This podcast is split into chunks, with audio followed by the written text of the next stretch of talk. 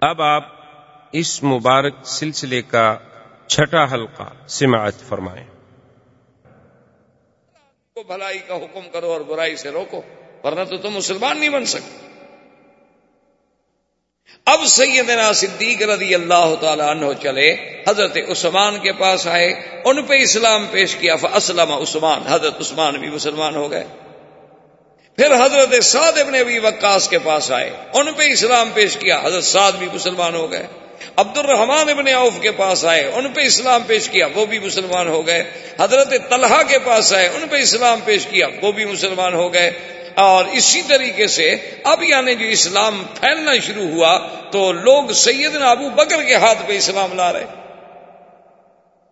اور پھر فوکرا میں سے زوفا میں سے حضرت عمار یاسر، سمیہ، سہیب، خباب، یہ سب اسلام لے آئے۔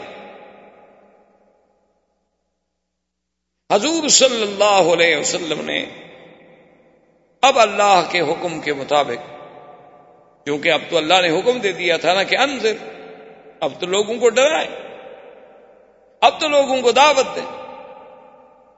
اب تو آپ لوگوں کو پیغام الہی پہنچائیں اور دعوت توحید دیں اور جو نہ مانے ان کو عذاب جہنم سے ڈرائیں۔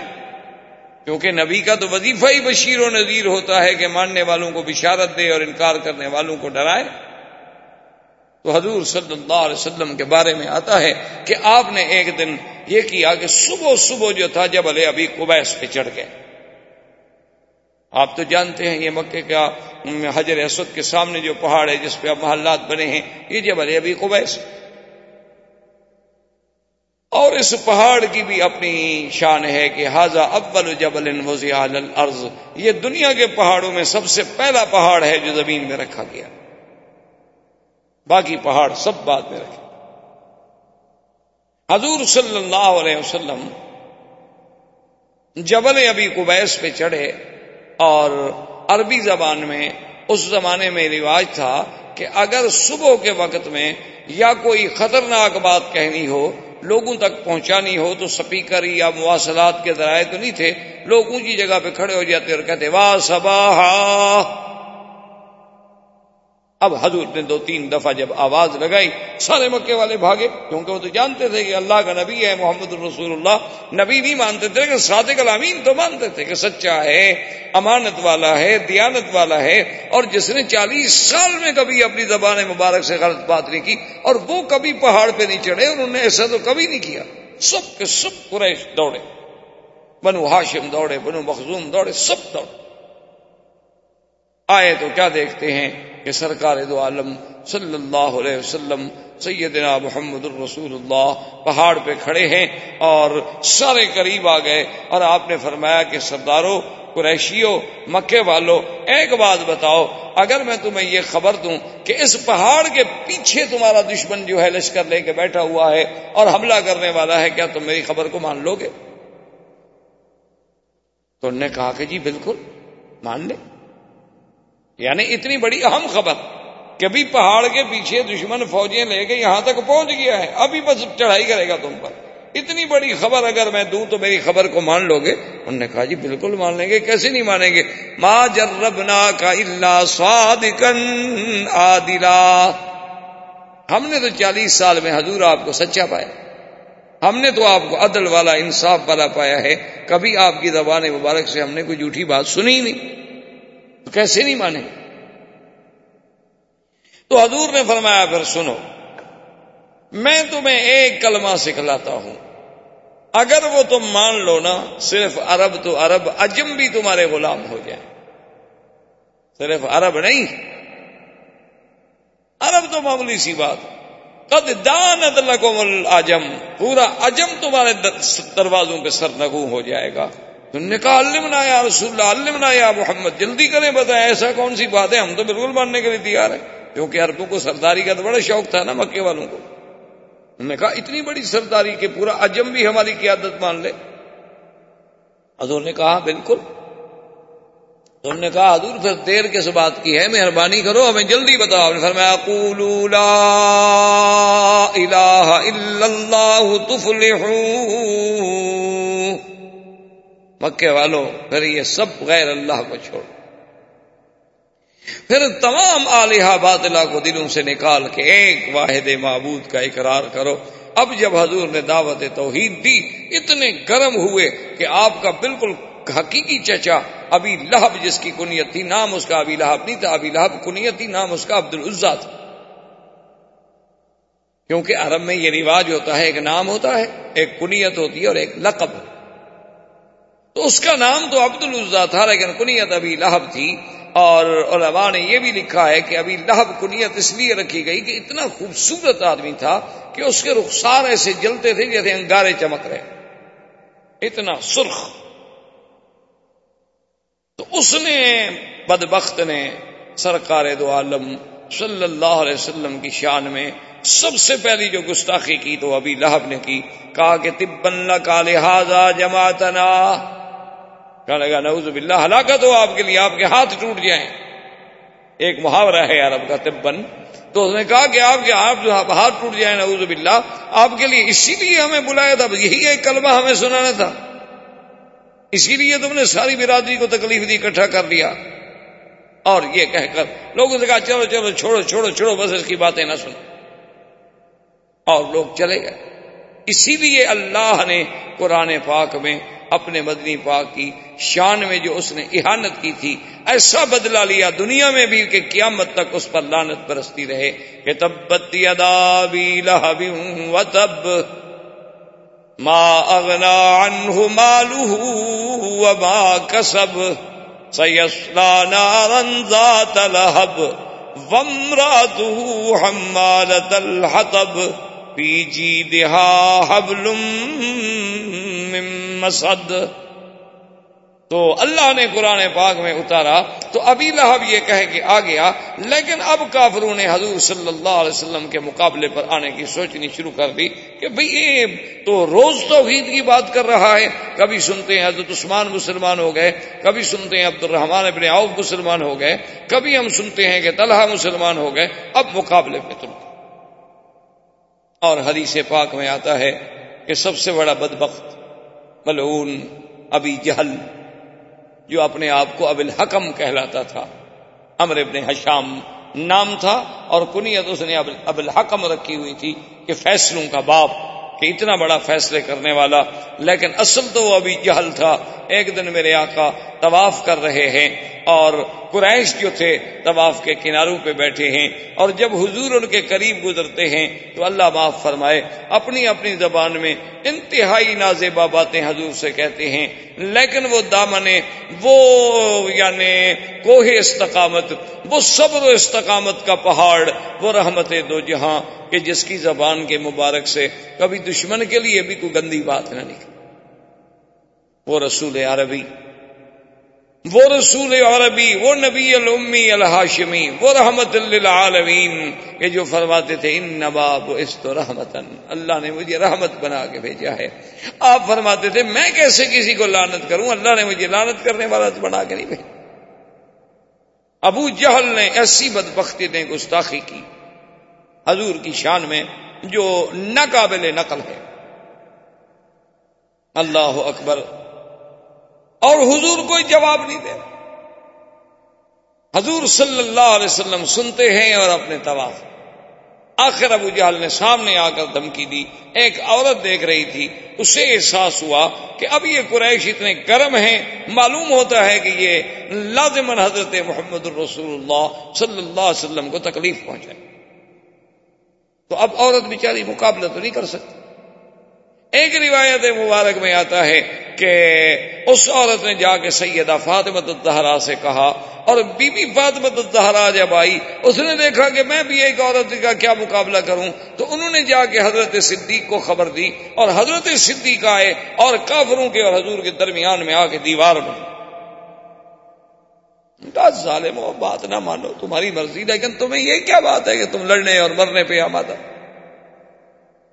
اور بعد روایات میں یہ بھی آیا ہے کہ حضرت صدیق رضی اللہ تعالی عنہ کو بھی انہوں نے مارا اور حضور صلی اللہ علیہ وسلم پر بھی حملہ کیا۔ لیکن بعض مفسرین، محدثین کہتے ہیں کہ نہیں، یہ واقعات بعد کے ہیں۔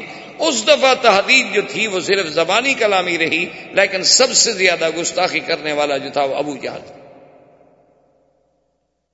اب جناب جب ابو جہل کے بارے میں اس عورت نے تو سن لیا تھا نا کہ ابو جہل کیسی کیسی باتیں کہہ رہا ہے حضور کو، تو وہ دوڑی ہوئی گئی تو اس نے جا کے سیدنا حمزہ رضی اللہ تعالیٰ عنہ کو کہا کہ حل سمیتا، تمہیں پتا ہے کہ ماں کالا ابھی جہل ابھی جہل نے آج کیا کیا؟ اس نے کہا کیا کیونکہ حضرت حمزہ شکار کھیلنے کے لیے گئے ہوئے تھے اور شکار کھیل کے ہی باہر جنگل سے تشریف لا رہے تھے کہ راستے میں عورت مل گئی۔ اس نے کہا، آج تو اس نے ایسی ایسی باتیں کی اتنی نعود باللہ سب کو شتم کیا اور اتنی تحدید کی اور اتنی دھمکیاں دی کہ زمین پھٹ جاتی۔ لیکن کوئی بھی حضور کی طرف سے جواب دینے والا نہیں تھا۔ اور حضور صبر کر کے سنتے رہے۔ حضرت حمزہ کا خون کھول گیا۔ اب اسلام تو نہیں لائے تھے۔ مسلمان نہیں ہوئے۔ تھے حضرت حمزہ نے اپنا شکار وکار وہیں پھینکا اور دوڑے تلوار لے کر اور پوچھا آئی نا ابھی جہل، ابا جہل کا نے کہا، وہ دار ندوا میں بیٹھا ہے. تو دار ندوا میں پہنچے اور آتے ہوئے ابھی جہل کے سر پہ تلوار الٹی کر کے ماری کہ اس کے سر کو زخمی کر دیا اور خون بہنے انہوں نے کہا حل تو محمد خبردار، تم محمد مصطفیٰ کو گالیاں دیتے ہو۔ اللہ کے نبی کے خلاف کوئی اگر زبان ہلے گی تو میں زبان کھینچ لوں گا تم نہ مانو ان کی بات کو، لیکن یہ تمہیں کس نے حق دیا ہے کہ گالیاں دو۔ تمہیں نہیں پتا کہ میں ابھی زندہ ہوں۔ تمہیں نہیں پتا کہ حمزہ ابھی دنیا میں موجود ہے۔ اور اس کو مار کر بنی مخزوم کو جب پتا چلا تو وہ وہاں سے تلواریں لے کے نکلے۔ حضرت حمزہ کے مقابلہ کرنے کے لیے بنو مخزوم جو تھا وہ قبیلہ تھا ابھی جہل کا۔ اصل قبیلہ تو قریش تھا نا، پھر آگے شاخیں تھیں۔ کہیں بنو ہاشم تھے، کہیں بنو مخزوم تھے، کہیں بنو کلاب تھے، کہیں بنو اصل تو قریش تھے۔ تو وہ جناب جب دوڑے تو ابو جہل آدمی تو بہرحال یعنی اپنی دنیاوی اعتبار کے اعتبار سے تو بڑا سمجھدار تھا۔ اس نے اپنے قبیلے سے کہا کہ لا لا تفعلوا شیئن لا تقولوا شیئن خبردار، حمزہ کو کچھ نہ کہنا، زیادتی تو میری ہے، میں نے حضور کی شان میں گستاخی تو کی، گالیاں تو دی اللہ کے نبی نے حضرت محمد رسول اللہ صلی اللہ علیہ وسلم نے تو مجھے کچھ نہیں کہا تھا۔ لیکن میں نے زیادتی کی۔ تو اب اگر حمزہ نے اپنی اس زیادتی کا بدلہ لیا ہے تو ٹھیک ہے۔ اگر حضرت حمزہ تو ان کے ابن عام میں تو حضرت حمزہ اس خوشی میں پوچھتے ہوئے آئے کہ این محمد صلی اللہ علیہ وسلم کہ محمد رسول اللہ کہاں انہیں بتلایا گیا کہ حضور اپنے گھر میں تو حضرت حمزہ رضی اللہ تعالی عنہ اسی عالم میں تشریف لائے اور آگے کہا کہ اب شریعہ محمد، کہ محمد پاک مبارک ہو، میں نے تمہارا بدلہ لے لیا، انتقام لے لیا میں نے ابھی جہل سے، کہ اس نے آپ کی شان میں زبان درازی کی اور میں نے دار الندوا میں سرداروں کے سامنے، روسائے کفار قریش کے سامنے اس کے سر پہ تلوار مار کے سر زخمی کر دیا۔ حضور چپ۔ تو حضرت حمزہ نے کہا، حضور میں اتنا بڑا مقابلہ کر کے آ رہا ہوں یعنی میں نے ابو جال سے لڑائی لے لی، بنو مخزوم سے لڑائی لے لی، اور آپ کو خوشی نہیں ہوئی؟ آپ نے فرمایا، حمزہ، مجھے تو خوشی تب ہوگی جب تم کہو گے، لا الہ الا یہ بدلہ لینا تو معمولی سی بات۔ یہ تو تم نے میری ذات کا دفاع کیا ہے۔ تم نے میرے دین کا تو دفاع نہیں کیا۔ یہ تو میری ذات کے لیے تم کھول گئے، تمہارا خون کھول گیا، اور یہ تو قبیلوں کی بات ہے، قبیلے والے قبیلے والے کی مدد کرتے ہیں۔ لیکن مجھے تو تب خوشی ہوگی جب تم میرے دین کے سپاہی بنو گے میرے دین کا دفاع کرو گے شاہدہ وکالا فسما یا رسول اللہ شد اللہ الہ الا اللہ اشد ان محمد الرسول اللہ انہوں نے کہا، حضور پھر سن لیں، اگر آپ کو اسی پہ خوشی ہے تو پھر گواہ ہو جائیں گے، میں بھی مسلمان ہوں۔ اب حضرت حمزہ بھی مسلمان ہو۔ حضور صلی اللہ علیہ وسلم کا اب دعوت کا زور جب پھیلنے لگا تو کفار قریش اکٹھے ہو کے آئے اور انہوں نے آ کے آپ کے چچا ابھی طالب سے کہا کہ بھائی، یہ کیا بات ہے؟ انہ یوسف احلامنا و انہ یوسف اجدادنا و انہ یخالف دیننا۔ کہ محمد مصطفیٰ، تو ہمارے بالکل یعنی وہ کہتے ہیں ہم سب پاگل ہیں، ہمارے باپ دادا بھی پاگل تھے۔ اور ہمارے اجداد بھی پاگل تھے جو سب بتوں کی پوجا کرنے آئے اور پھر لات عزا ہمارے خداؤں کو بھی نیچ معاف کرتا۔ اس کا کیا کیا جائے؟ تو اس نے کہا کہ تم خود بات کرو۔ نے کہا کہ نہیں، تم بھی بات کرو، ہم بھی بات کریں گے۔ تو ایک روایت میں آتا ہے کہ سردار قریش کٹھے ہو کے آئے۔ ان نے کہا، محمد عربی صلی اللہ علیہ وسلم، ہم آپ سے کچھ بات کرنا چاہتے ہیں۔ انہوں نے ٹھیک، بات۔ کیا بات؟ انہوں نے کہا، بات یہ ہے کہ یہ جو آپ نے ایک نیا دین پیش کیا ہے، ہمارے آبا و اجداد نے تو آج تک ایسی باتیں نہیں سنی، ہم تو یہی دیکھتے آئے رات ازا دیکھتے آئے عبد المطلب بھی انہی کو دیکھتا آیا، اور بھی سارے اسی کو دیکھتے آئے۔ اسی طرح ان کے چڑھاوے چڑھتے رہے، ان کے چرنوں میں قربانیاں ہوتی رہیں، جانور ذبے ہوتے رہے، اور اب آپ نے آ کر یہ سارے دین کو ہی الٹ پلٹ کر کے رکھ دیا ہے۔ تو آپ مجھے بتائیں، کہیں کوئی آپ کو تکلیف تو نہیں؟ آپ پر کسی جن کا اثر تو نہیں؟ اگر ایسی بات ہو تو ہم آپ کو فلاں فلاں آدمی کے پاس لے جاتے ہیں اور آپ کا علاج کراتے ہیں۔ اور دوسری بات یہ ہے کہ یا رسول اللہ، اگر آپ کو یہ خیال ہو کہ ہم ایک نئی بات پیدا کر کے میں شہرت حاصل کروں اور میں لیڈر بن جاؤں اور مکے کی مجھے حکومت و سلطنت مل جائے، تو ہم مکے کی سلطنت آپ کو ویسے دینے کے لیے حاضر ہیں۔ آپ ہمارے سردار بن جائیں۔ ہم آپ کے غلام بننے کے لیے تیار ہیں۔ اور تیسری بات یہ ہے کہ آپ کسی بڑے گھر میں اگر شادی کرنا چاہتے ہوں، کیونکہ جب شہرت ہوتی ہے تو پھر بڑے گھر کی لڑکیاں بھی شادی کر لیتی۔ پھر جو ہے شہرت کے بعد پھر دولت والت کو نہیں دیکھا جاتا۔ دیکھا نہیں آج کل آپ نے کہ جیسے شہرت ہو، چاہے برائی کی ہو، بڑے سے بڑے خاندان کی لڑکیاں جو ہیں وہ شادی کر لیتی۔ تو اگر آپ کو کسی ایسی بات کی تمنا ہے، تو آپ اشارہ تو کریں۔ آپ اشارہ تو کریں مکے کہ کس خاندان کا ہم تو ہر لڑکی قربان کرنے کے لیے تیار ہیں۔ جب سب بات کہتے رہے تو رحمت دو جہاں سنتے رہے۔ یہ بھی تو ایک ادب تھا، یہ بھی تو ایک مقام تھا کہ دشمن کی ہر بات پہ فوراً نہیں ٹوکا، بلکہ الف سے لے کر یہ تک بات سنی۔ اور اس کے بعد آپ نے فرمایا، اور کچھ کہنا؟ انہوں نے کہا کہ نہیں جی ہم تو آپ کو ساری باتیں کہہ چکے کہ آپ کو علاج کرانا ہے تو ہم حاضر ہیں۔ آپ کو جن کا اثر ہے تو جن نکالنے کے لیے ہم حاضر ہیں۔ آپ کو دولت چاہیے تو ہم دینے کے لیے حاضر ہیں۔ مکے کی سرداری چاہیے تو سردار ماننے کے لیے حاضر ہیں۔ کسی اعلی نسل کے خاندان میں شادی کرنی ہے تو ہم بچیاں دینے کے لیے تیار ہیں۔ اور بتائیں کیا کریں؟ بس مہربانی کرو، ہمارے خداؤں کی برائی چھوڑ۔ یہ حضور کا وہ تاریخی جواب ہے جو آج تک صفحات سیرت میں سورج کی طرح چمکتا ہے۔ حضور پاک نے فرمایا، مکے والو سنو، لو وزعونی اشم سفی یمینی ولکم رفی یہ ساری آپ نے فرمایا، مکے والو سنو۔ اے قریشیوں، سنو، اگر تم سورج لا کر میرے داہنے ہاتھ پہ رکھ دو اور چاند لا کر میرے بائیں ہاتھ پہ رکھ دو، میں ان کو تو ٹھوکر مار سکتا ہوں، لیکن اللہ کی توحید کی دعوت نہیں چھوڑ سکتا۔ یہ میں نے پیسوں کے لیے مشن شروع کیا، یہ تو اللہ کا حکم ہے۔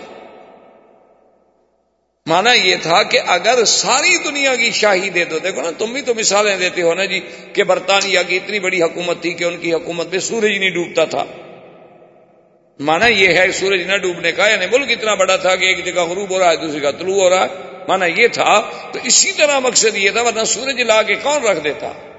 مقصد یہ تھا کہ اگر تم مجھے چاند سورج جہاں تک چمکتا ہے، وہ ساری شاہی مجھے میرے حوالے کر دو۔ اور مجھ سے کہو کہ میں یہ کام چھوڑ دوں، تو میں یہ کام نہیں چھوڑ سکتا، کیونکہ میں تو اللہ کا نبی ہوں اور اللہ کے احکام کا پابند ہوں۔ اب اور مخالفتوں کا آغاز شروع ہوا۔ اب لوگوں نے کہا کہ کریں کیا؟ اور ساتھ ان کو یہ تکلیف ہوتی کہ عجیب بات یہ ہے کہ جو بھی حضور کے قریب جاتا ہے، وہ فوراً مسلمان ہو جاتا ہے۔ جو نفرت ہے قریب نہیں جاتا۔ کیونکہ آپ اگر اینک پہن لیں نا جی سرخ شیشے والی، تو پورا علاقہ آپ کو سرخی نظر آئے گا اور سبز پہنے تو سبز نظر آئے گا۔ جب آنکھوں پہ بغض کی اینک چڑی ہو، پھر تو نبی کا نبوت بھی سمجھ نہیں آتی نا۔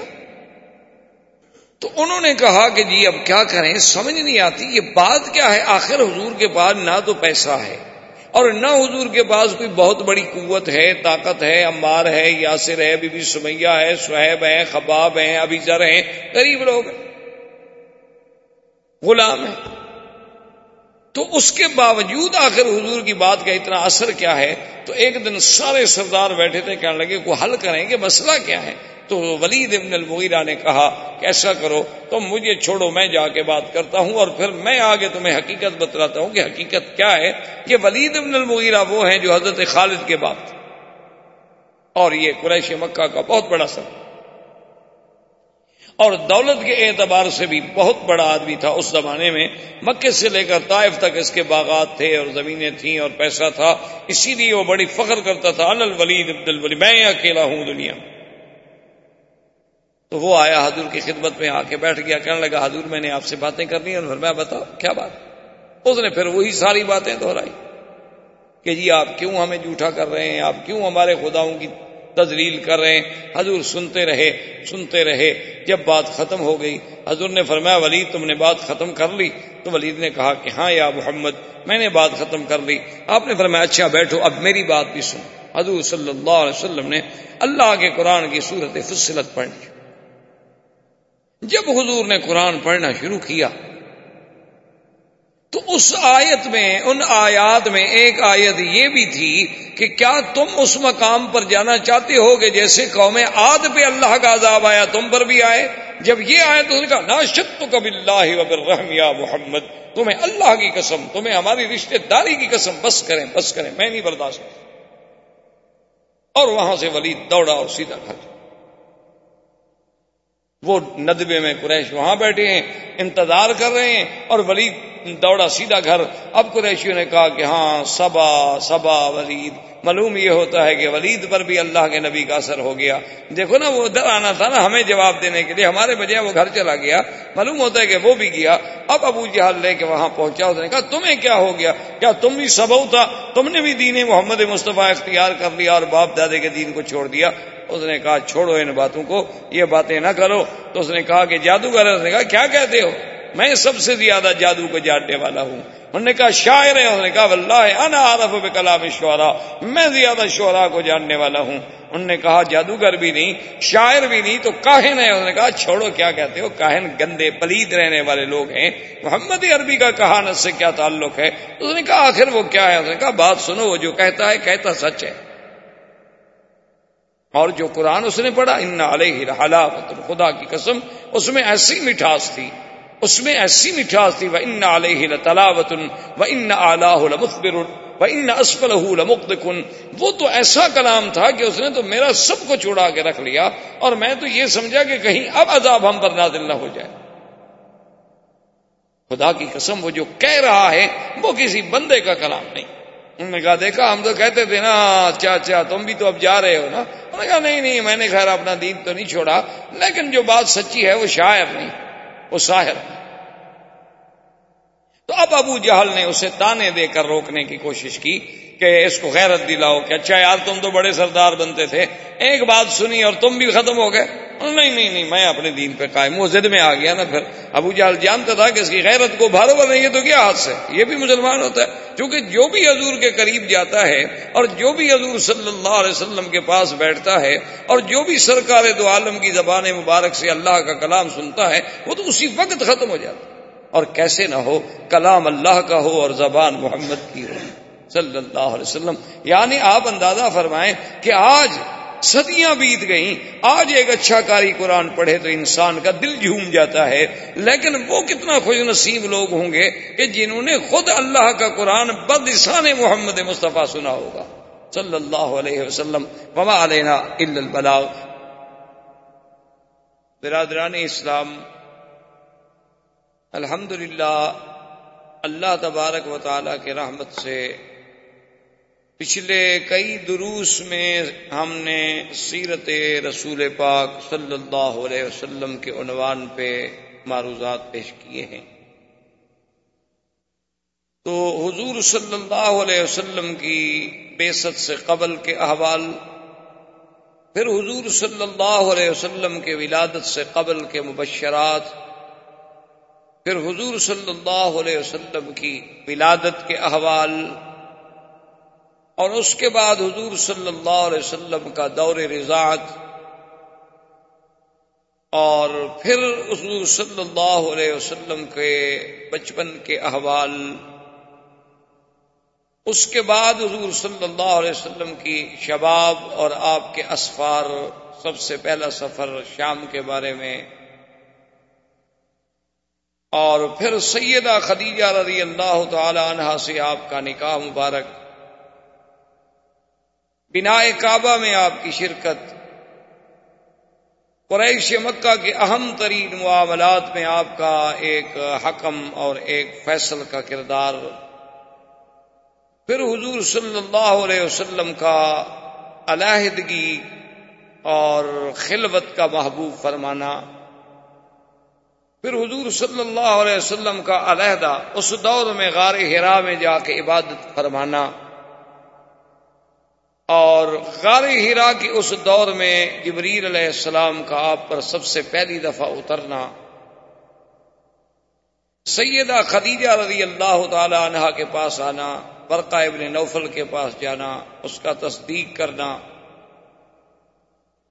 اور پھر کچھ عرصے کے بعد حضور صلی اللہ علیہ وسلم پر اللہ کی طرف سے یہ واہی نازل ہوئی کہ یا ایوہ المدثر قم فانذر۔ تو علماء نے لکھا، یہاں تک تقریباً ہم نے احوال سیرت کے ترتیب کے ساتھ پڑھے ہیں اور بیان کیے تو علماء کرام یہ فرماتے ہیں کہ ہر پیغمبر میں دو اصل میں مقام ہیں، ایک مقام نبوت ہے اور ایک مقام رسالت۔ ہے مقام نبوت تو یہ ہوتا ہے کہ اللہ کی واہ آ گئی، اللہ تبارک و تعالیٰ سے علاقہ واہی قائم ہو گیا، لیکن اس کو مستقل شریعت نہیں دی جاتی، کتاب نہیں دی جاتی۔ اور رسول وہ ہوتا ہے جس کو اللہ مستقل شریعت عطا فرماتے ہیں اور کتاب عطا فرماتے تو اس کو یوں سمجھیں کہ ہر رسول تو نبی ہوتا ہے، لیکن ہر نبی رسول نہیں ہوتا۔ جیسے کہ حضرت ہارون علیہ السلام نبی تھے لیکن رسول نہیں تھے۔ موسا علیہ السلام اللہ کے رسول بھی تھے اور نبی بھی تھے۔ تو سرکار دو عالم صلی اللہ علیہ وسلم بھی اللہ کے رسول بھی ہیں اور نبی بھی تو اب علماء یہ فرماتے ہیں کہ جب غار ہرا میں پہلی آیتیں اتری اقراب اس میں رب کلری خلق۔ خلق الانسان من علق۔ پانچ آیتیں جب اتری تو وہ کہتے ہیں نب رسول اللہ یعنی حضور کو نبوت مل گئی کہ اللہ کی واہی کا سلسلہ آپ کے ساتھ شروع ہو گیا۔ اور جب اللہ نے کچھ عرصے کے بعد پھر یہ آیت مبارک اتاری کہ یا یو حل مدثر حکم فاندر، اے کپڑے میں لپٹنے والے میرے محبوب، اٹھیں اب آپ لوگوں کو ڈرائیں۔ تو اب مانا یہ ہے کہ رسالت کی ابتدا ہو۔ کیونکہ نبوت میں تو واہی کا تعلق تھا۔ رسالت میں حکم انذار جب شروع ہوا تو مانا یہ اس لیے بعض علماء اس کو عربی میں کہتے ہیں نبے اب اقراب اور مدثر کہ حضور صلی اللہ علیہ وسلم کو نبوت کا شرف تو مل گیا جب آپ پر اقرا نازل۔ اور جب آپ پر صورت مدثر نازل ہوئی تو پھر حکم انذار ملا کہ اب آپ لوگوں کو ڈرائیں، لوگوں کو اللہ کے عذاب سے بچائیں، لوگوں کو جہنم سے ڈرائیں۔ لوگوں کو جنت کی بشارات دیں، تو اب جناب یہ احکام آئے۔ اسی طرح حکم آیا انضر عشیرت عقل اقربین کے اپنے عزیزوں کو اور اپنے رشتہ داروں کو بھی آپ ڈرائیں۔ تو اب حضور صلی اللہ علیہ وسلم نے فرائد رسالت کی ادائیگی کے لیے آپ نے کام شروع فرمایا اسی زمن میں حضور صلی اللہ علیہ وسلم پر سب سے پہلے ایمان لانے والوں میں یعنی آپ یوں سمجھ لیں آسانی کے ساتھ، جمہور کے ساتھ یہ ہے کہ عورتوں میں سب سے پہلے ایمان لانے والی سیدہ خدیجت القبرا ہیں۔ اور بچوں میں سب سے پہلے ایمان لانے والے حضرت علی ہیں۔ اور اسی طرح بڑوں میں سب سے پہلے ایمان لانے والے سیدنا ابی بکر رضی اللہ تعالی عنہ ہیں۔ اور غلاموں میں سب سے پہلے ایمان لانے والے حضرت زید، حضرت خباب وہ حضرات ہیں۔ اور پھر حضرت ابو بکر کی دعوت پر حضرت عثمان، حضرت زبیر، حضرت طلحہ، حضرت عبد الرحمان ابن اوف اسلام لے آئے۔ انہوں نے اسلام قبول کیا، لیکن ان کو دعوت دینے والے سیدنا ابی بکر تھے۔ اب حضور صلی اللہ علیہ وسلم کے گھر میں سے آپ کی صرف بیوی نہیں، بلکہ آپ کی بیٹیاں بھی آپ پر اسلام لے آئیں۔ چاروں بیٹیاں ایمان لے آئیں۔ اور جہاں تک حضور کے بیٹوں کا تعلق ہے، انہیں تو بڑی عمر ہی نہیں ملی۔ حضور صلی اللہ علیہ وسلم کے بیٹے یعنی قاسم، عبداللہ اور ابراہیم۔ طیب اور طاہر جو ہے، یہ لقب ہے حضور کے بیٹوں کا، نام نہیں۔ حضور صلی اللہ علیہ وسلم کے بیٹے جو ہیں، وہ تین تھے۔ سب سے بڑے بیٹے قاسم تھے، اس کے بعد عبداللہ تھے اور اس کے بعد ابراہیم تھے۔ یہ عبداللہ جو ہیں، ان کو حضور محبت سے طیب پکارتے تھے اور آپ کی والدہ جو تھی، سیدہ خدیجہ، وہ آپ کو طاہر کہتے تھے۔ تو یہ آپ کے القاب تھے، لیکن الگ نام نہیں تھے حضور کے بیٹوں اور جہاں تک حضور کی بیٹیوں کا تعلق ہے، تو اس میں آپ کی چار بیٹیاں تھیں۔ سیدہ زینب، سیدہ رقیہ، ام کلثوم اور بی بی فاطمت الزہرا، رضوان اللہ تعالی علیہن اجمعین۔ تو یہ سب کے سب حضور صلی اللہ علیہ وسلم پر اسلام۔ اب اس کے بعد اللہ تبارک و تعالیٰ کے حکم سے حضور صلی اللہ علیہ وسلم نے اپنے خاندان والوں کو جب دعوت اسلام دی تو بی بی صفیہ اسلام لے آئی جو چچی ہیں حضور صلی اللہ علیہ وسلم۔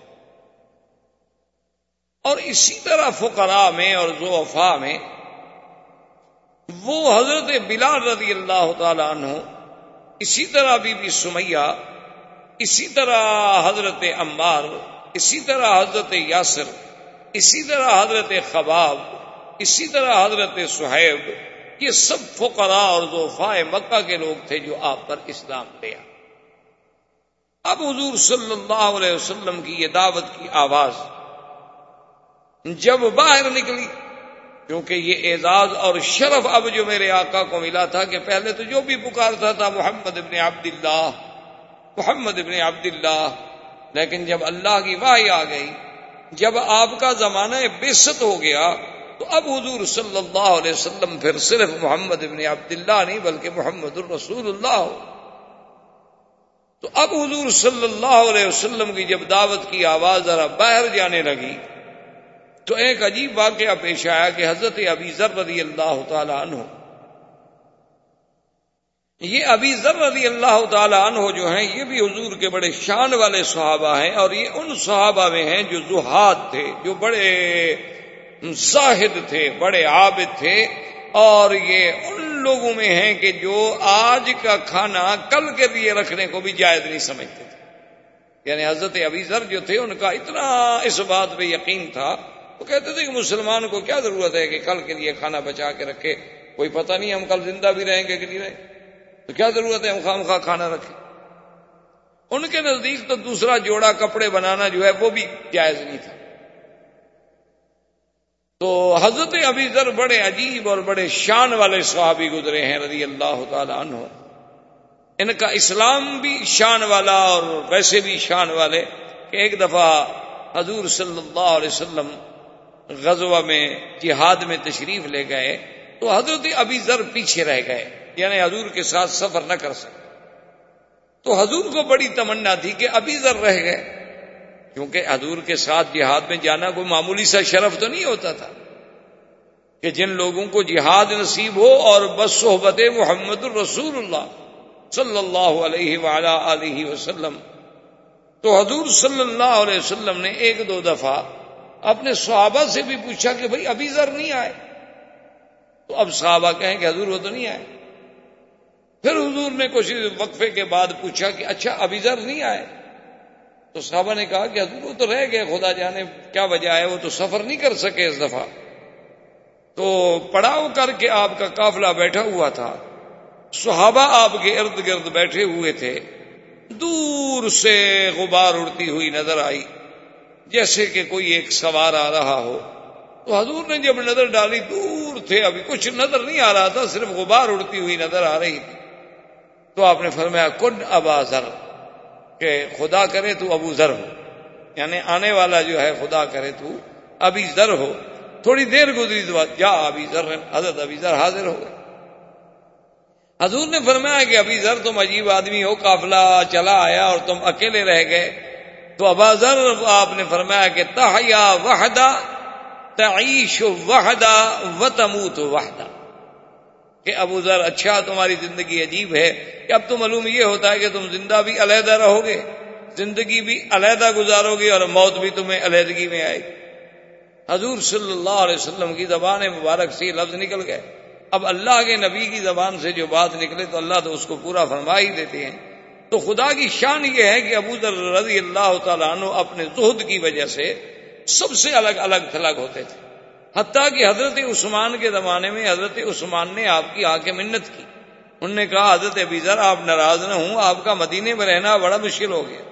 آپ تو روز فتوا دے دیتے ہیں کہ جس نے رات گھر میں روٹی رکھی ہے، نعوذ باللہ، وہ بھی اسلام سے نکل گیا۔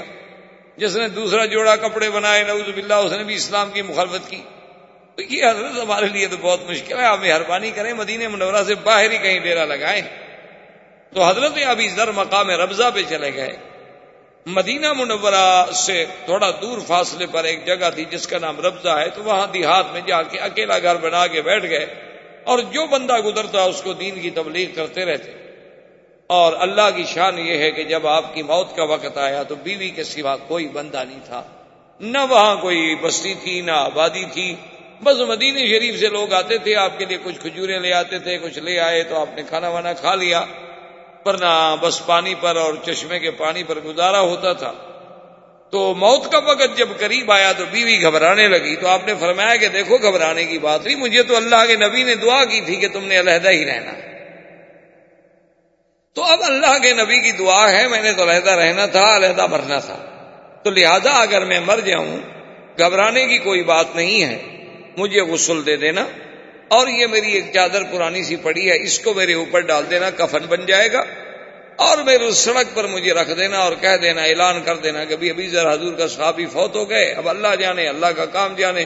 اللہ چاہیں گے تو کوئی جنازے پڑھنے والا بھیج دیں گے، نہیں تو کوئی جنگل کے جانور آ کے کھا جائیں گے۔ جب حضور نے فرمایا کہ تم نے علیحدہ مرنا ہے، تو ہم نے مرنا تو علیحدہ ہے۔ تو آپ کی زوجہ محترمہ نے، آپ کی وسیعت کے مطابق آپ کی موت کے بعد آپ کو غسل دیا، کفن دیا، اعلان کیا کہ ماتا ابھی ذر صاحب رسول اللہ صلی اللہ علیہ وسلم کہ آج حضور کا وہ ساتھی، حضور صلی اللہ علیہ وسلم کا دیوانہ و پروانہ ابھی ذر فوت ہو گیا ہے۔ یا اللہ، تو جانتا ہے، میں اکیلی عورت ہوں، میں کیا کر سکتا پمر بہار کب اصحاب رسول اللہ۔ تو تاریخ میں آتا ہے، ابھی تھوڑی سی دیر گزری کہ صحابہ کا ایک لشکر وہاں سے گزرا۔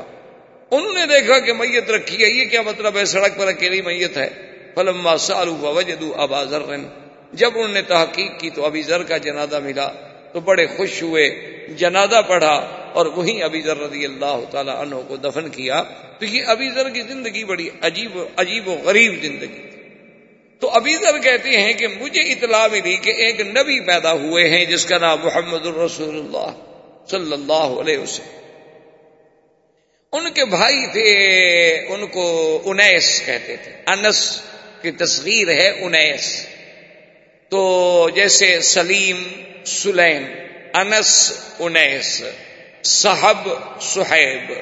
تو ان کا نام انیس تھا اور یہ بہت بڑے شاعر حضرت ابھی رضی اللہ تعالیٰ عنہ کے بھائی جو تھے، یہ بہت بڑے شاعر چونکہ اس دور میں اصل بات یہ ہے کہ یاد رکھیں کہ اس زمانے میں فصاحت و بلاغت تو اربوں کی گھٹی میں پڑی ہوئی۔ یعنی ایک عام آدمی، ایک جنگل میں رہنے والا آرابی جس نے کبھی ابتدائی جماعت تک نہیں پڑھی، جس نے کبھی الف بات آ نہیں پڑھا۔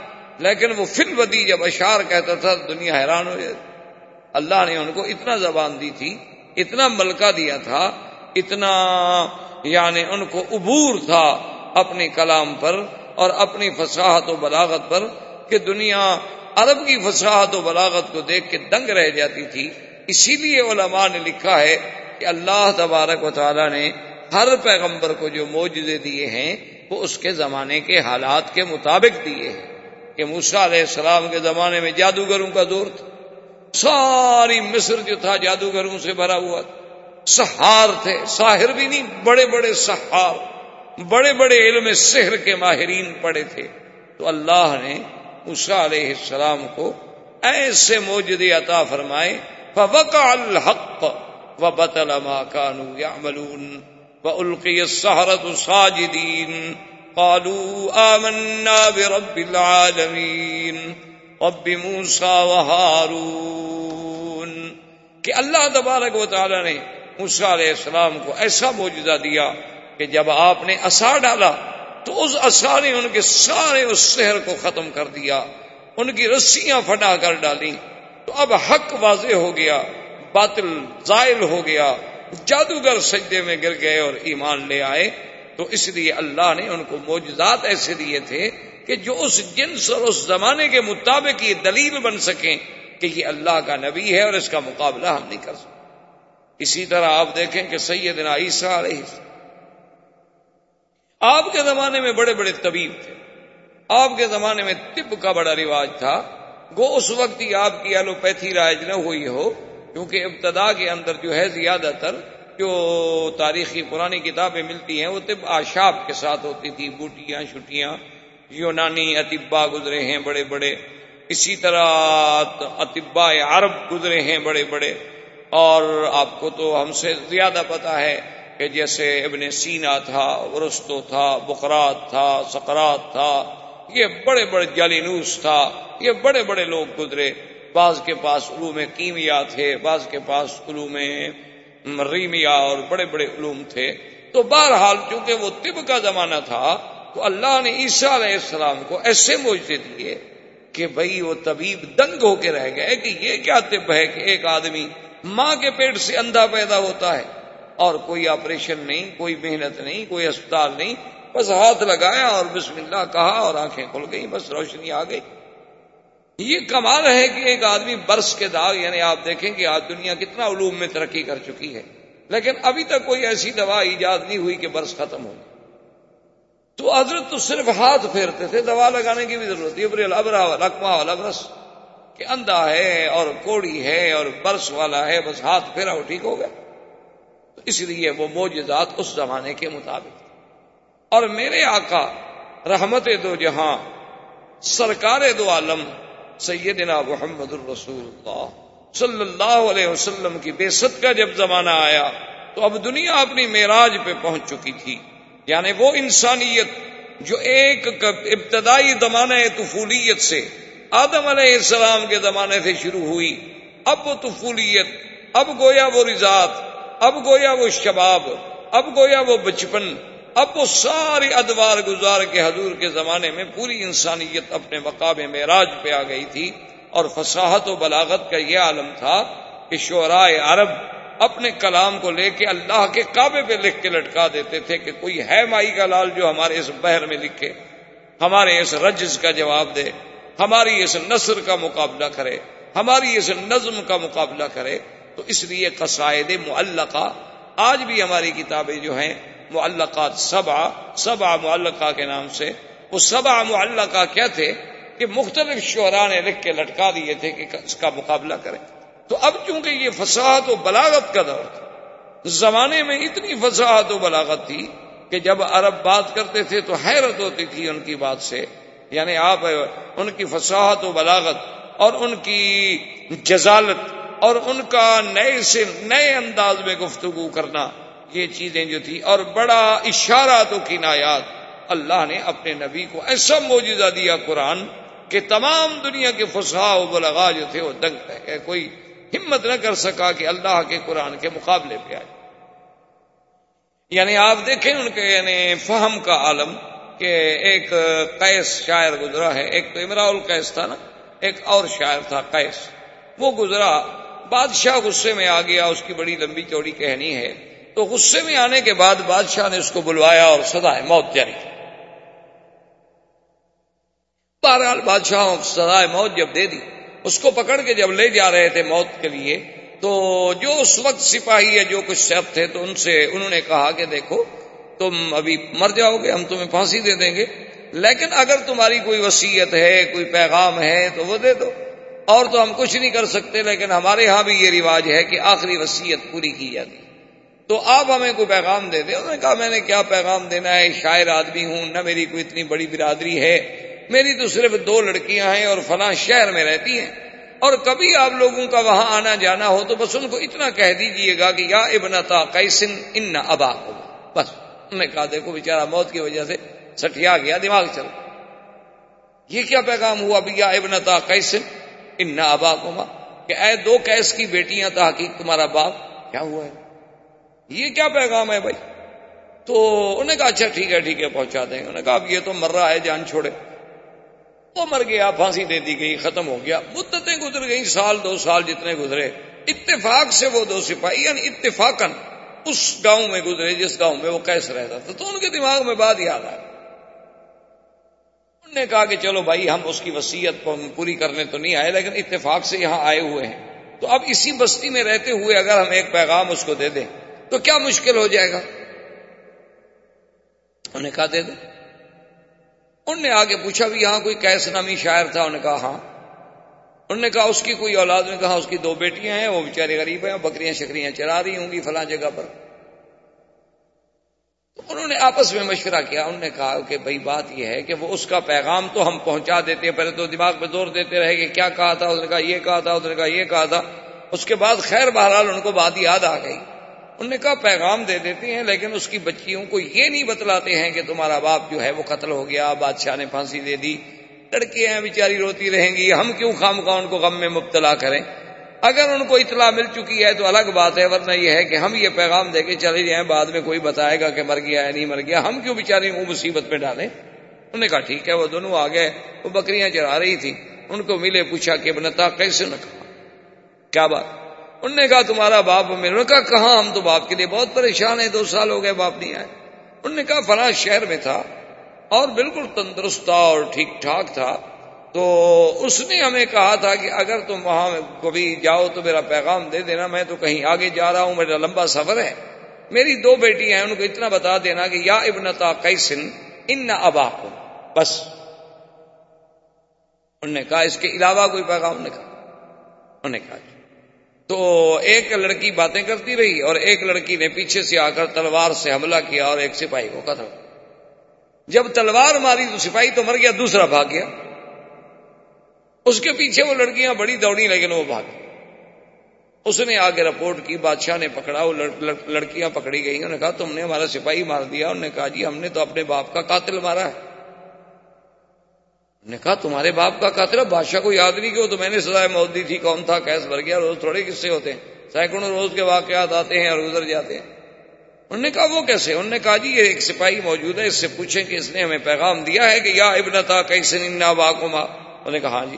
انہوں نے کہا اس نے اسی میں ہمیں حکم دیا تھا کہ قد کو تلا وقاتل لنا کما کہ تمہارا باپ مر چکا ہے، قتل کر دیا گیا اور قتل کرنے والے تمہارے سامنے کھڑے ہیں، بدلہ لینا ہے تو لے لو۔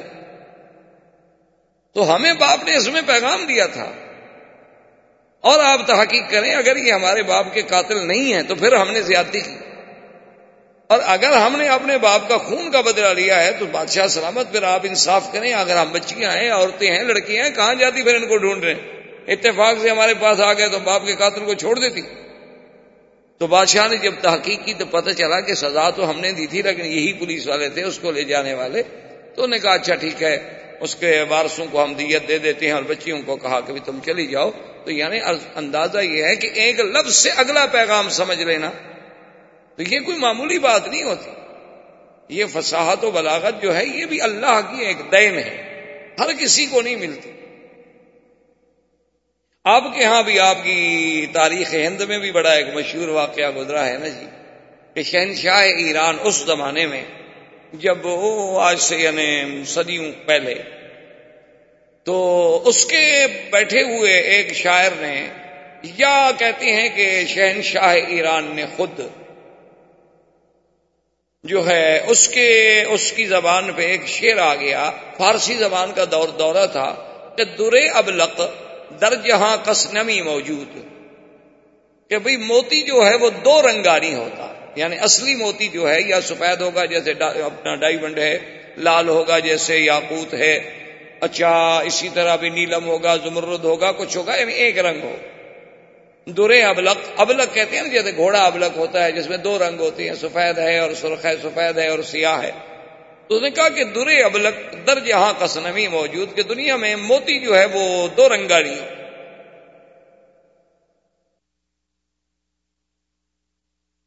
اچھا یہ پہلا مصرا تو شاعر کہہ بیٹھا یا بادشاہ کہہ بیٹھا، اب دوسرا مصرا نہ بنے۔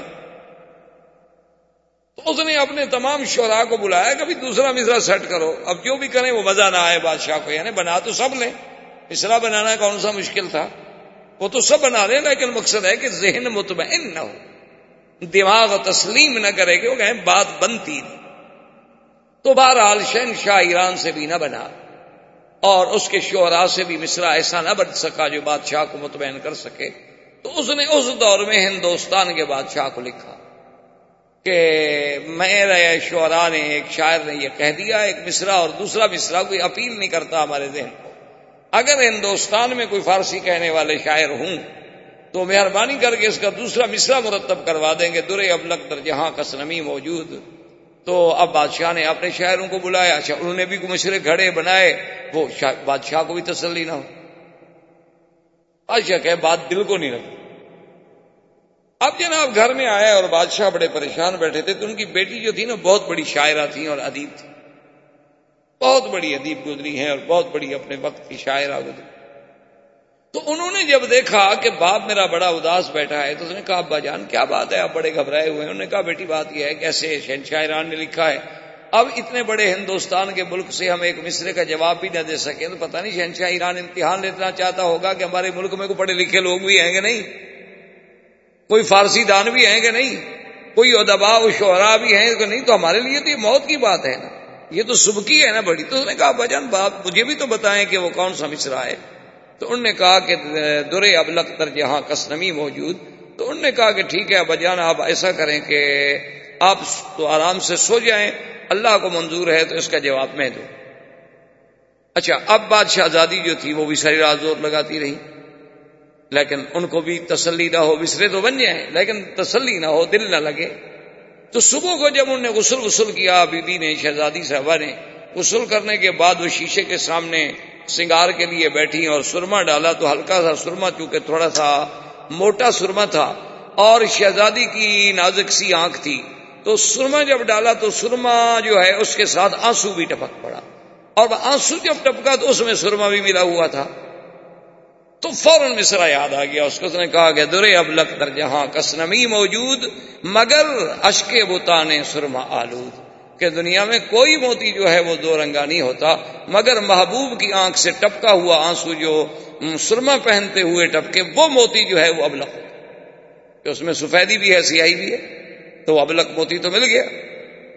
تو اب جناب جی ابو زیب النساء نے یہ شیر کہا۔ تو بادشاہ تو جھوم اٹھانا جو تو سب کے دماغ کو لگ گئی نا بات کے بعد، عقل سے، دلائل سے، فکر سے، ہر لحاظ سے، وزن سے باہر سے پوری اتر رہی ہے۔ تو انہوں نے جناب وہ شعر لکھا اور شہنشاہ ایران کو بھیجا۔ شہنشاہ ایران نے پڑھا تو وہ جھوم گیا۔ انہوں نے کہا، کمال ہو گیا بھائی۔ ہماری زبان ہے فارسی، ہم تو نہ بنا سکے۔ لیکن ہند کے لوگوں نے بیٹھ کے ہمیں جواب دے دیا فارسی زبان میں۔ تو اس نے فوراً قاصد دوبارہ بھیجا۔ کہ شہنشاہ ہند سے کہ میں آپ کی خدمت میں التجا کرتا ہوں کہ خدا کے لیے جس شاعر نے یہ جواب لکھا ہے وہ مجھے دے دیا جائے۔ اب ایک اور مصیبت بن گئی شہن شاہ ہند کے لیے کہ بھائی اچھا جواب لکھا کہ بیٹی بھی دے دوں۔ اب جناب جی، جب وہ شواب آ گیا، وہ خط آ گیا، اب بادشاہ پھر پریشان ہو گیا، بیٹی نے پوچھا، کیا بات ہے آپ کیوں؟ پریشان نے کیسے ہونے کا کوئی ایسی بات تو اس نے اسی شہنشاہ ایران کے خط پہ لکھا کہ من منم مخفی منم، بوئے گل در برگ گل، کہ میں اپنے آپ میں اس طرح چھپی ہوئی ہوں، جس طرح خوشبو پھول کی پتی میں چھپی ہوئی ہوتی ہے، تو آپ کو پھول سونگنے سے، خوشبو سونگنے سے کام ہے، پتی چیرنے سے کام نہیں ہے۔ تو لکھ کے صبح بادشاہ دست کیے تو بادشاہ ایران سمجھ گیا کہ ان کی بیٹی کا شعر ہے، تو اس نے معذرت کر دی تو ادیب لوگ اس قسم کے ہوتے تھے، فصیح لوگ اس قسم کے ہوتے تھے، کہ اشارات کی زبان سمجھ جاتے تھے۔ یعنی آپ جو ہلائے عرب عرب شعرائے عرب شعرائے جاہلیت عرب کو دیکھیں یعنی آپ حیران ہوں گے کہ آج تک علماء قواعد یعنی علماء نحب علماء صرف آج بھی اپنے قواعد کی بنیاد رکھتے ہیں تو شعرائے جاہلیت پر کہ بھئی فلاں شاعر نے یوں کہا ہے، متنبی نے یہ کہا ہے، فلاں نے یہ کہا ہے، تو اس کا مطلب ہے کہ یہ ترکیب اور اس قسم کا جملہ کہنا ٹھیک ہے۔ اگر یہ ٹھیک نہ ہوتا تو فلاں زمانے کا شاعر ایسی بات نہ کہتا۔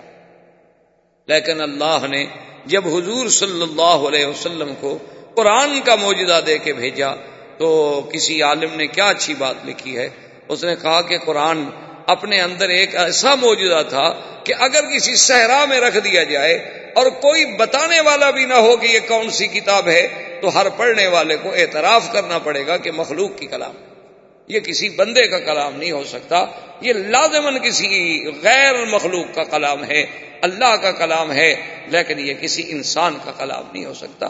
کیونکہ انسان کے کلام میں یہ نہیں ہو سکتا کہ بیک وقت مدہ بھی ہو بیک وقت زم بھی ہو، ترغیب بھی ہو، ترہیب بھی ہو، وعد بھی ہو، وعید بھی ہو، اور پھر الف سے لے کر یہ تک ایک سلوب ہو، ایک ترتیب ہو کہ بظاہر دیکھو تو سمجھ نہ آئے۔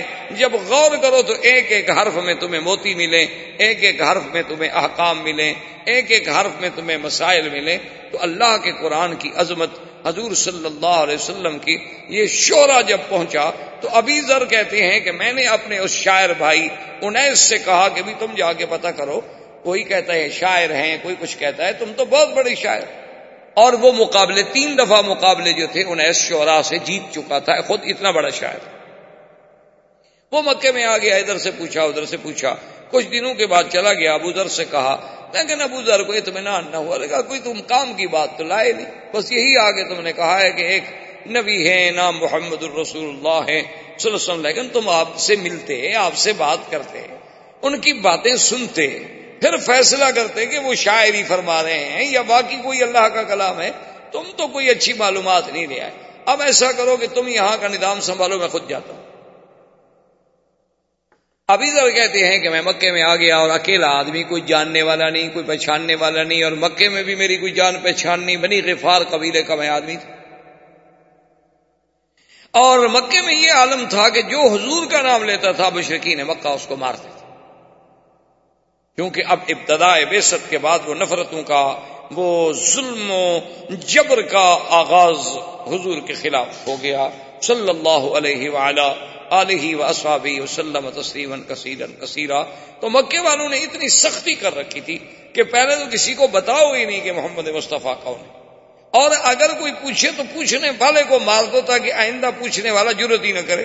جو نام پوچھے وہ اسی کو مارنا شروع کر دو۔ اب ادھر کہتے ہیں یہ تو مجھے پتہ چل گیا، اب میں کیسے پوچھوں؟ جس سے پوچھوں تو مجھے مارے گا۔ اور پھر میرے قبیلے کا کوئی بندہ مکے میں نہیں رہتا جو مجھے چھڑا لے۔ اور فرماتے ہیں کھانے کو کچھ نہیں۔ تو فرماتے ہیں کہ پھر میں زمزم پیتا تھا اور زمزم پر ہی میں گزارا کرتا رہتا تھا اور تین دن گزر گئے، کوئی راستہ پیدا نہ ہوا کہ میں حضور صلی اللہ علیہ وسلم تک پہنچ سکوں۔ فرماتے ہیں کہ تیسری رات تھی، کعبہ شریف کے میں قریب بیٹھا ہوا تھا۔ یہاں دو بت ہوتے تھے مشرقین کے، ایک کا نام اساف تھا اور ایک کا نائلہ تھا۔ یہ دونوں بت تھے، اصل میں یہ دونوں بت بھی نہیں تھے، بلکہ ایک عورت اور مرد تھے، نعوذ باللہ سما نعوذ باللہ، انہوں نے اللہ کے کعبے میں آ کے بدکاری کی۔ اللہ کا عذاب آیا اور دونوں پتھر بن گئے۔ مشرقین مکہ نے ان کو عبرت کے لیے کعبے کے دروازے کے قریب رکھا اور ایسا ایسا پوجا شروع ہو گئی، وہ خود خدا بن گئے۔ تو بہرحال وہ کہتے ہیں کہ میں بیٹھا ہوا تھا کہ دو عورتیں آئیں اور دونوں عورتوں نے آ کے اس اساف کو اور نائلہ کو وہ چاٹا، چوما، جیسے ان کے طریقہ تھا عبادت کا، وہ شروع کی۔ اور میں اساف اور نائلہ کے قصے تو سن چکا تھا، کیونکہ میرا بھائی تو خود شاعر تھا، وہ ایسی باتیں تو کئی دفعہ شیروں میں لکھ چکا تھا۔ تو میں جب قریب آیا تو میں نے ان سے کہا کہ کون ہو تم؟ انہوں نے کہا تم کیوں پوچھتے ہو؟ میں نے کہا عجیب بات ہے، یہ اسراف اور نیلا ان کو خدا سمجھ کے پوجا کر رہی ہو، یہ تو خود زانی تھے۔ یہ تو اللہ نے ان پر قہر نازل کیا، انہوں نے بدکاری کی، انہوں نے زنا کیا اور اللہ نے پتھر بنا دیا۔ تو میں ان کو بھگوان سمجھ کے پوچھ رہی ہوں، بڑی بے عقل اور تو انہوں نے جب میری بات سننے تو وہ چیختی ہوئی بھاگی۔ میں نے کہا، توبہ توبہ توبہ توبہ توبہ۔ ایسا بھی کوئی آدمی ہمارے خداؤں کو برا کہے، ہمارے خداؤں کو برا کہے، ہمارے خداؤں کو برا کہے۔ تو ایسے چیختی ہوئی بھاگی۔ حرم سے دور بھاگتی گئی اور چیختی گئی اور یہی شور مچاتی گئی اور آگے آنے والے کون تھے؟ سیدنا محمد الرسول اللہ۔ صلی اللہ علیہ وسلم اور حضرت ابی بکر رضی اللہ تعالی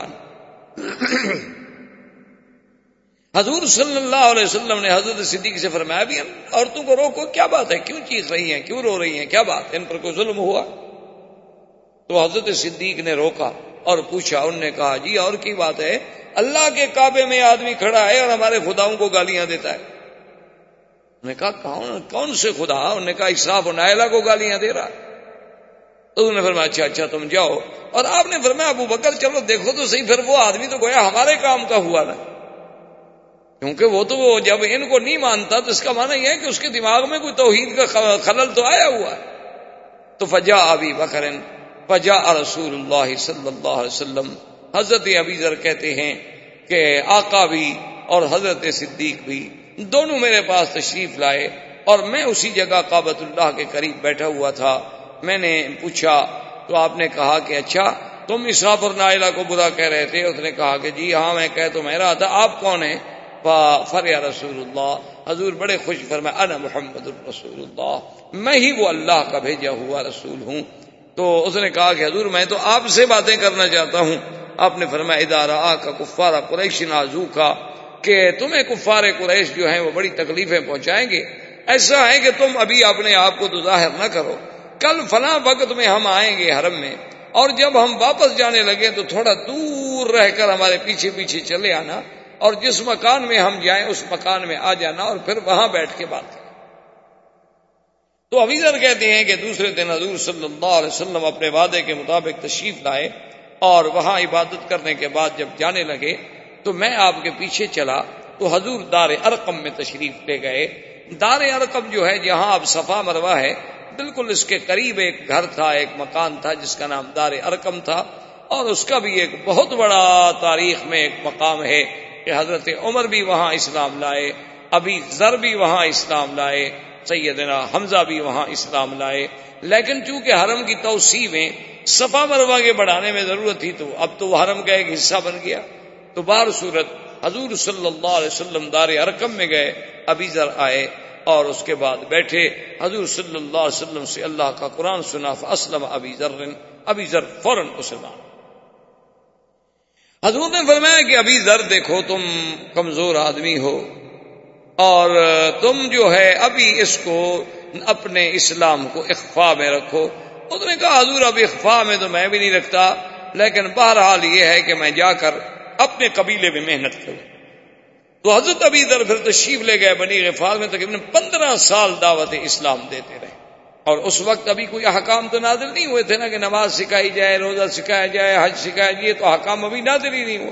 اس وقت تو صرف در سے توحید دیا جاتا تھا اور شرک سے بچانے کے سبق دیے جاتے تھے اور نبوت اور رسالت کا مقام سمجھایا جاتا تھا۔ اور آخرت پر ایمان کے بارے میں مختصر سی باتیں بتا دی جاتی تھیں۔ اور اتنی باتیں تو الحمدللہ ایک آدمی اگر صدق قلب سے چاہے تو تھوڑے سے وقت میں سیکھ لیتا ہے۔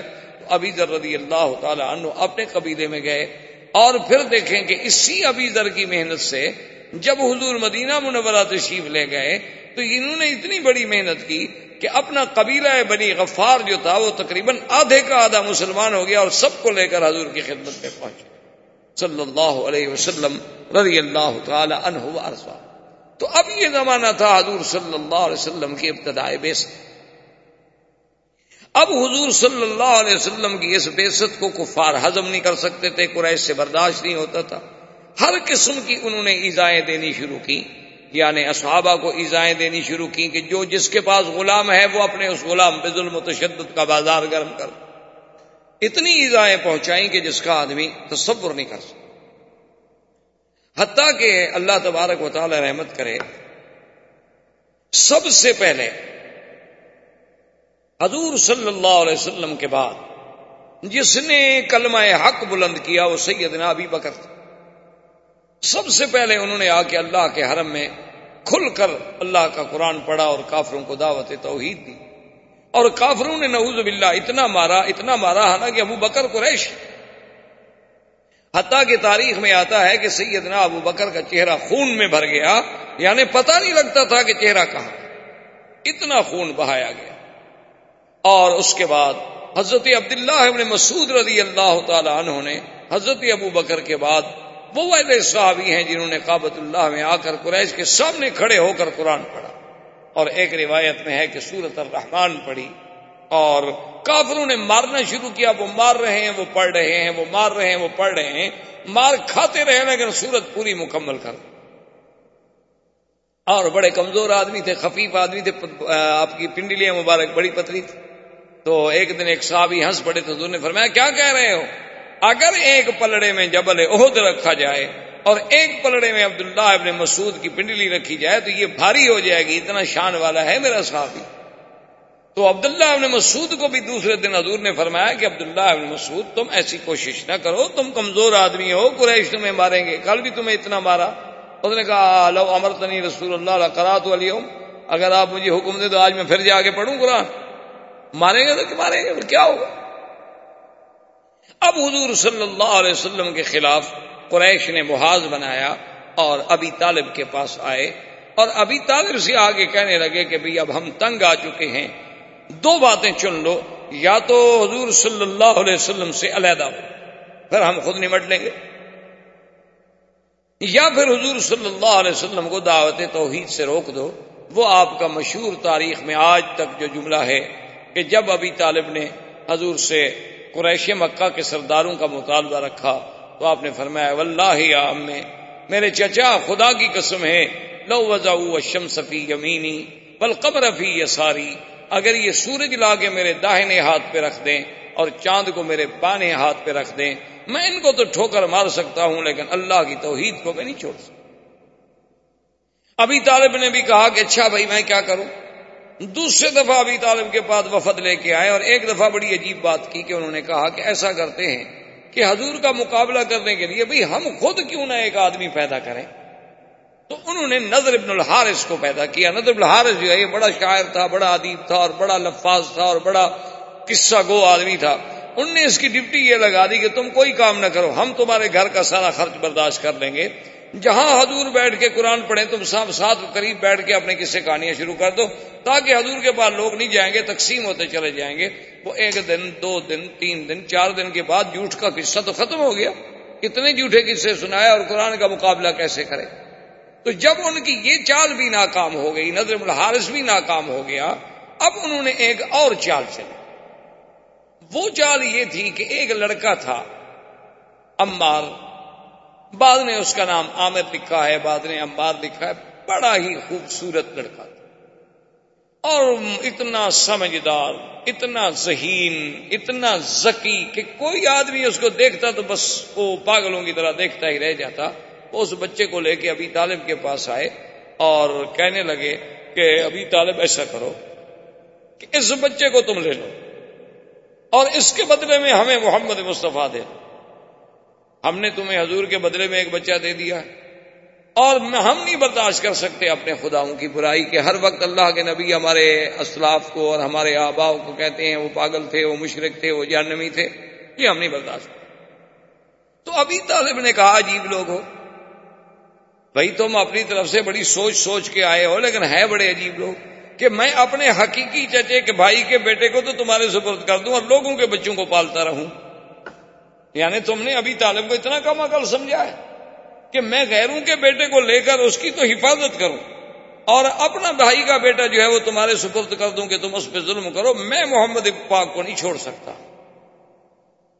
دیکھیں کہ بعض اوقات اپنے قبیلے کی غیرت بھی بڑی عجیب ہوتی ہے نا جی؟ تو حضور پاک نے ابھی طالب سے اور ان کے بیٹوں سے اور وہاں جو موجود تھے قبیلہ بنی ہاشم، بنی عبد المطلب کے لوگوں سے کہا کہ دیکھو سنو، میری وجہ سے تم کیوں مصیبت میں مبتلا ہوتے ہو؟ تم علیحدہ ہو جاؤ، میں نے تو اللہ کا فرض پورا کرنا ہی کرنا۔ میں نے تو خدا کو اللہ کی توحید بیان کرنی ہے اور خدا کے حکم کو پورا کرنا ہے۔ لیکن دیکھیں، انہوں نے کہا کہ محمد سنو، ہم تمہارے دین پہ تو نہیں ہیں، لیکن خدا کی قسم ہے، تم جاؤ، اللہ کے دین کی دعوت دو۔ جو تمہارا مقابلہ کرے گا، ہم تمہارا ساتھ دیں۔ ہم تمہارا دین نہیں قبول کرتے، لیکن ہم تمہاری احانت اور تمہاری تکلیف نہیں برداشت کرتے۔ تو اسی طرح آتا ہے کہ حضور صلی اللہ علیہ وسلم اللہ کے کعبے میں عبادت کر رہے تھے کہ ابو جہل لعنت اللہ علیہ، جو سب سے بڑا دشمن اسلام، دشمن رسول صلی اللہ علیہ وسلم، بلکہ حضور نے فرمایا کہ فرعون هذه الامه میری امت کا اگر کوئی فرعون ہے تو ابو جہل۔ اور ایک روایات میں یہ بھی آتا ہے، حضور نے فرمایا کہ فرعونی اشد من فرعون موسا کہ میرا فرعون جو ہے وہ موسا علیہ السلام کے فرعون سے بھی بڑا سخت کہ موسا علیہ السلام کے زمانے میں جو فرعون تھا، اس کو تو ایک غوطہ لگا پانی میں اور کہنے لگا آمن تو رب موسا و ہارون۔ اور یہ بدبخت مرتے وقت بھی کلمہ بھی نہیں پڑا اور ایمان نہیں لے آیا۔ تو یہ فرعون جو ہے، اشد من فرعون۔ تو حضور صلی اللہ علیہ وسلم کے قریب آیا۔ اور کہنے لگا کہ یا محمد صلی اللہ علیہ وسلم، کہنے لگا کہ دیکھو، تم جانتے ہو کہ اس وقت میں سردار مکہ ہوں۔ تم جانتے ہو کہ اس وقت میرا قبیلہ جو ہے بڑی مخزوم، وہ کتنا بڑا قبیلہ ہے۔ بنو مخزوم قبیلے کا تھا، قریش تھا، قریبی تھا۔ اور میں تمہیں کہتا ہوں کہ آئندہ نہ تو تم اللہ کے کعبے میں یہاں آ کر عبادت کرنا ظاہر کھلے ہو کر، اور نہ ہی یہاں کھڑے ہو کے کسی کو توحید کا سبق پڑھانا۔ ورنہ نعوذ باللہ کچھ ہو جائے، سارے قریش والے میرے خلاف کھڑے ہو جائیں، لیکن یہ ہے کہ میں آپ کو پھر زندہ نہیں چھوڑوں۔ اور اس کے بعد آتا ہے ابو جہل اور بنو مخصوم اپنے قبیلے کو اکٹھا کرتا ہے اور کہتا ہے کہ دیکھو بات سنو، اب میں اس مقام پہ آ گیا ہوں کہ مجھے حضور صلی اللہ علیہ وسلم کی باتیں برداشت میں نے فیصلہ کر دیا ہے، تم میری قوم ہو، اگر کل کو میرا ساتھ دو گے تو تمہاری مرضی۔ اگر میرا ساتھ نہ بھی دو تو تمہاری مرضی، لیکن میں اب حضور صلی اللہ علیہ وسلم پر حملہ کروں گا اور آپ کو زندہ نہیں چھوڑوں تو قبائل میں تو قبائلیت کی بات ہوتی ہے نا، ان میں تو اسبیت جاہلیہ ہوتی ہے، وہ یہ تو نہیں دیکھتے کہ حق کی بات کیا، وہ کہتے ہیں ہمارے قبیلے کی بات ہے، وہ ٹھیک ہے جی ہم تو تمہارے ساتھ ہیں۔ نا وہ بھائی ہماری قوم کا مسئلہ ہے، برادری کا مسئلہ ہے۔ تو انہوں نے کہا کہ ٹھیک ہے، ابو جال ہم بھی تمہارا ساتھ دیں گے۔ تو ایک روایت میں ہے کہ ایک دن وہ آیا اور اس نے دیکھا کہ حضور صلی اللہ علیہ وسلم اللہ کے کعبے میں نماز پڑھ رہے ہیں۔ اور پھر میرے آقا کی تو نماز مبارک کی ایسی ہوتی تھی کہ جب آپ سجدہ مبارک کرتے تو وہ سجدہ اتنا طویل ہوتا تھا کہ لوگ حیران ہو جاتے تھے کہ وہ تو چار نمازیں پڑھنے والا حضور کا ایک سجدہ بھی مشکل سے ادا ہوتا۔ تھا تو حضور جب سجدے میں گئے تو ظالم نے ایک بہت بڑا پتھر اٹھایا۔ اور اتنا بڑا پتھر تھا کہ اگر وہ واقعی کسی پہ گرا دیا جائے، نعوذ باللہ، تو اس کا سر مبارک جو ہے ختم ہو جائے۔ تو وہ پتھر لے کے آیا اور قبائل والے دیکھ رہے ہیں کہ چلو جی آج ابو جہل اپنا انتقام لینے کے لیے اور پھر کھلا، سفید، بالکل ظاہر باہر، کوئی چھپا نہیں۔ تو جب حضور کے قریب گیا تو الٹے پاؤں بھاگا اور وہ پتھر بھی گر گیا اور وہ یعنی اتفاق ہے کہ بچ گیا، ورنہ اسی پتھر سے خود بھر جاتا۔ اتنا بڑا پتھر اس نے اٹھایا ہوا تھا۔ اور پاؤں پیچھے لرزا بدن پہ آیا تو بنو مخدوم اور لوگ کٹھے ہو گئے۔ انہوں نے کہا، کیا ہو گیا؟ کہنے لگا، تم لوگوں نے کچھ نہیں دیکھا۔ انہوں نے کہا، نہیں، ہم نے تو کچھ نہیں دیکھا۔ کہنے لگا اللہ بینی و بین فہل میرے اور آپ کے درمیان میں فال کہتے ہیں یعنی بیل جو نر ہو، گائے بیل جو آپ کہتے ہیں، لیکن ایسا نر جو بہت بڑا طاقتور، اس کو کہا جاتا ہے فال کہتے تم نے نہیں دیکھا؟ وہ تو ایک اجدہا کی طرح ایک فہل تھا، ایک بہت بڑا نر بیل تھا، جس نے اپنے انیاب نکالے ہوئے تھے اور مجھ پہ حملہ آور ہوا۔ اگر میں ادھر بھاگ نہ جاتا تو مجھے کھا جاتا، مار دیتا اور پاؤں تلے راؤنڈ ڈالتا۔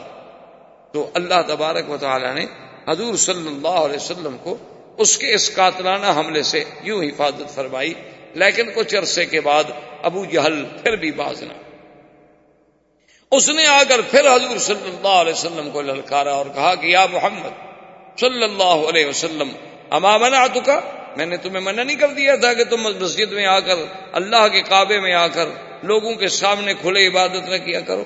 لیکن تم نے میری بات نہیں سنی۔ میں نے تمہیں منع کر دیا تھا۔ اور آج میں پھر تمہیں آخری بات کہہ رہا ہوں کہ اگر اللہ لڑائی تو کا نعوذ باللہ، اس نے بڑا سخت کلمہ کہا۔ کہ اگر میں آپ کو سجدے کی حالت میں میں نے اب دیکھ لیا نا تو میں آپ کو کچل دوں گا۔ حضور صلی اللہ علیہ وسلم خاموش۔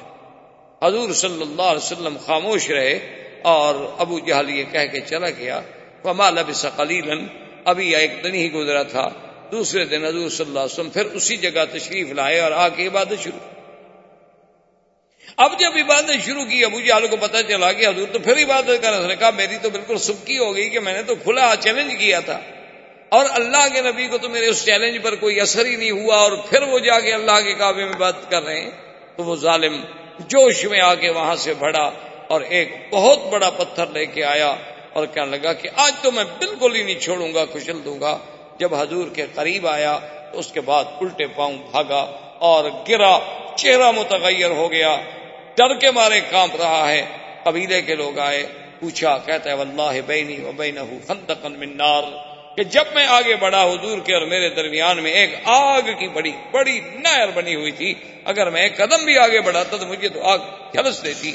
اور حضور نے بھی فرمایا کہ واللہ لو دنا منی، خدا کی قسم ہے کہ آج اگر ابو جہل میرے قریب آتا، لختطف الملائکہ، اللہ کے فرشتے اس کی بوٹی بوٹی کر کے اڑا دیتے، پھر دنیا میں اس کا وجود ہی نہ تو اب حضور صلی اللہ علیہ وسلم کی زمانے بیست کا یعنی آپ کی دعوت کا آپ کی تبلیغ کا، آپ کے انظار کا اور کفر کے مقابلے کا اور کفر کے ظلم و تشدد کا دور شروع ہو گیا کہ ایسے ایسے اور خدا کی قدرت دیکھیں کہ یہ جو آپ کا تیرہ سالہ دور ہے مکی زندگی کا۔ یہ ایک دن کا دور نہیں، دو دن کا دور نہیں، چار دن کا دور نہیں، تیرہ سال، تیرہ سالہ زندگی کا دور اور صبر محض۔ یعنی آپ حیران ہوں گے۔ لوگ تو کہتے ہیں نا کہ اسلام تلوار کے زور سے پھیلا۔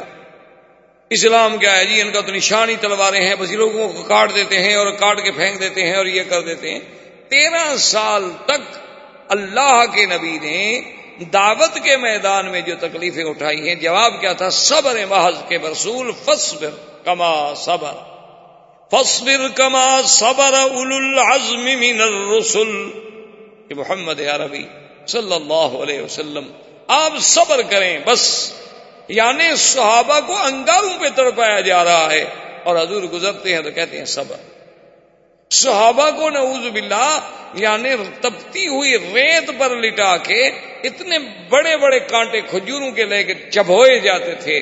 اور اسی سے خون نکلتا تھا، پیپ نکلتی تھی، لیکن اس کو حضور پاک کا سبق تھا کہ صبر، تم کچھ دیکھو نا جی کمزور آدمی کچھ نہ کر سکے تو چلو ایک دفعہ تو تھپڑ مار دے گا نا۔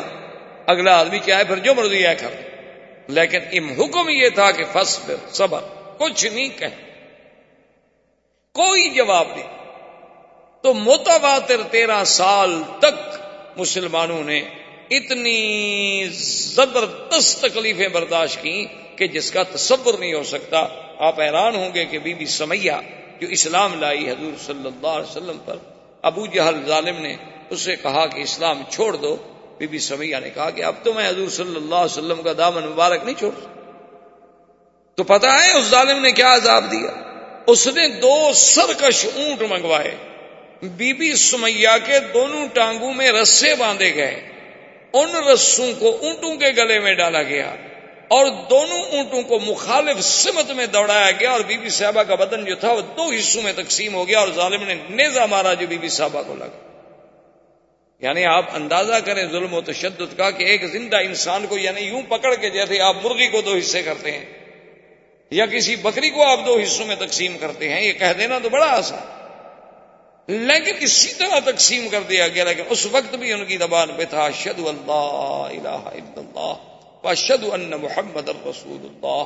تو حضور صلی اللہ علیہ وسلم نے یعنی اس سے بڑا کوئی ظلم ہوگا کہ میرے آقا طواف کر رہے ہیں حالت طواف میں ہیں، اور قریش باہر آ کے بیٹھ جاتے، جن کے قریب حضور گزرتے تو وہ گالیاں دینی شروع کر دیتے۔ جن کے قریب حضور صلی اللہ علیہ وسلم گزرتے تو حضور کی شان میں پھپتیاں کسنی شروع کر دیتے۔ اس سے بڑا ظلم ہوگا کہ حضور صلی اللہ علیہ وسلم رات کو اٹھ کے اگر تحجد کے لیے آ رہے ہیں تو ابھی لاب کی بیوی جو ہے وہ کانٹے اٹھا کے اور کانٹوں والی لکڑیاں اور جھاڑیاں لے کے ان راستوں پہ ڈال دیتی کہ چلو جب حضور گزریں گے، اندھیری رات ہوگی، پاؤں رکھیں گے اور نہیں تو کم سے کم کانٹے تو چپ جائیں۔ کانٹے تو لگیں گے حضور صلی اللہ علیہ وعلا علیہ و صاب ہی وسلم تسلیم کثیرن کثیرہ۔ اس طرح یہ دور بیست اور یہ مکی زندگی کا دور کہ مسلمانوں پر اور ایمان والوں پر، مستضعفین پر، اللہ کے نام لینے والوں پر، حضور کا ساتھ دینے والوں پر ظلم و تشدد کا دور ہے۔ لیکن خدا کی شان ہے کہ آج تک چشم عالم نے ایسے وفاداروں کی پھر مثال بھی نہیں دیکھی۔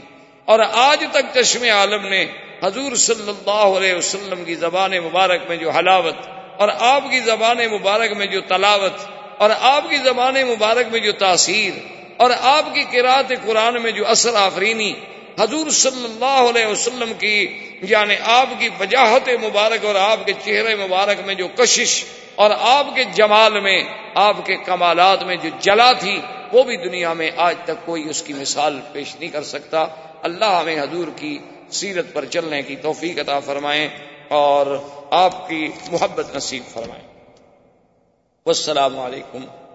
احباب کرام، اس کے بعد اب آپ اس مبارک سلسلے کی سی ڈی نمبر سات سماعت فرمائیں۔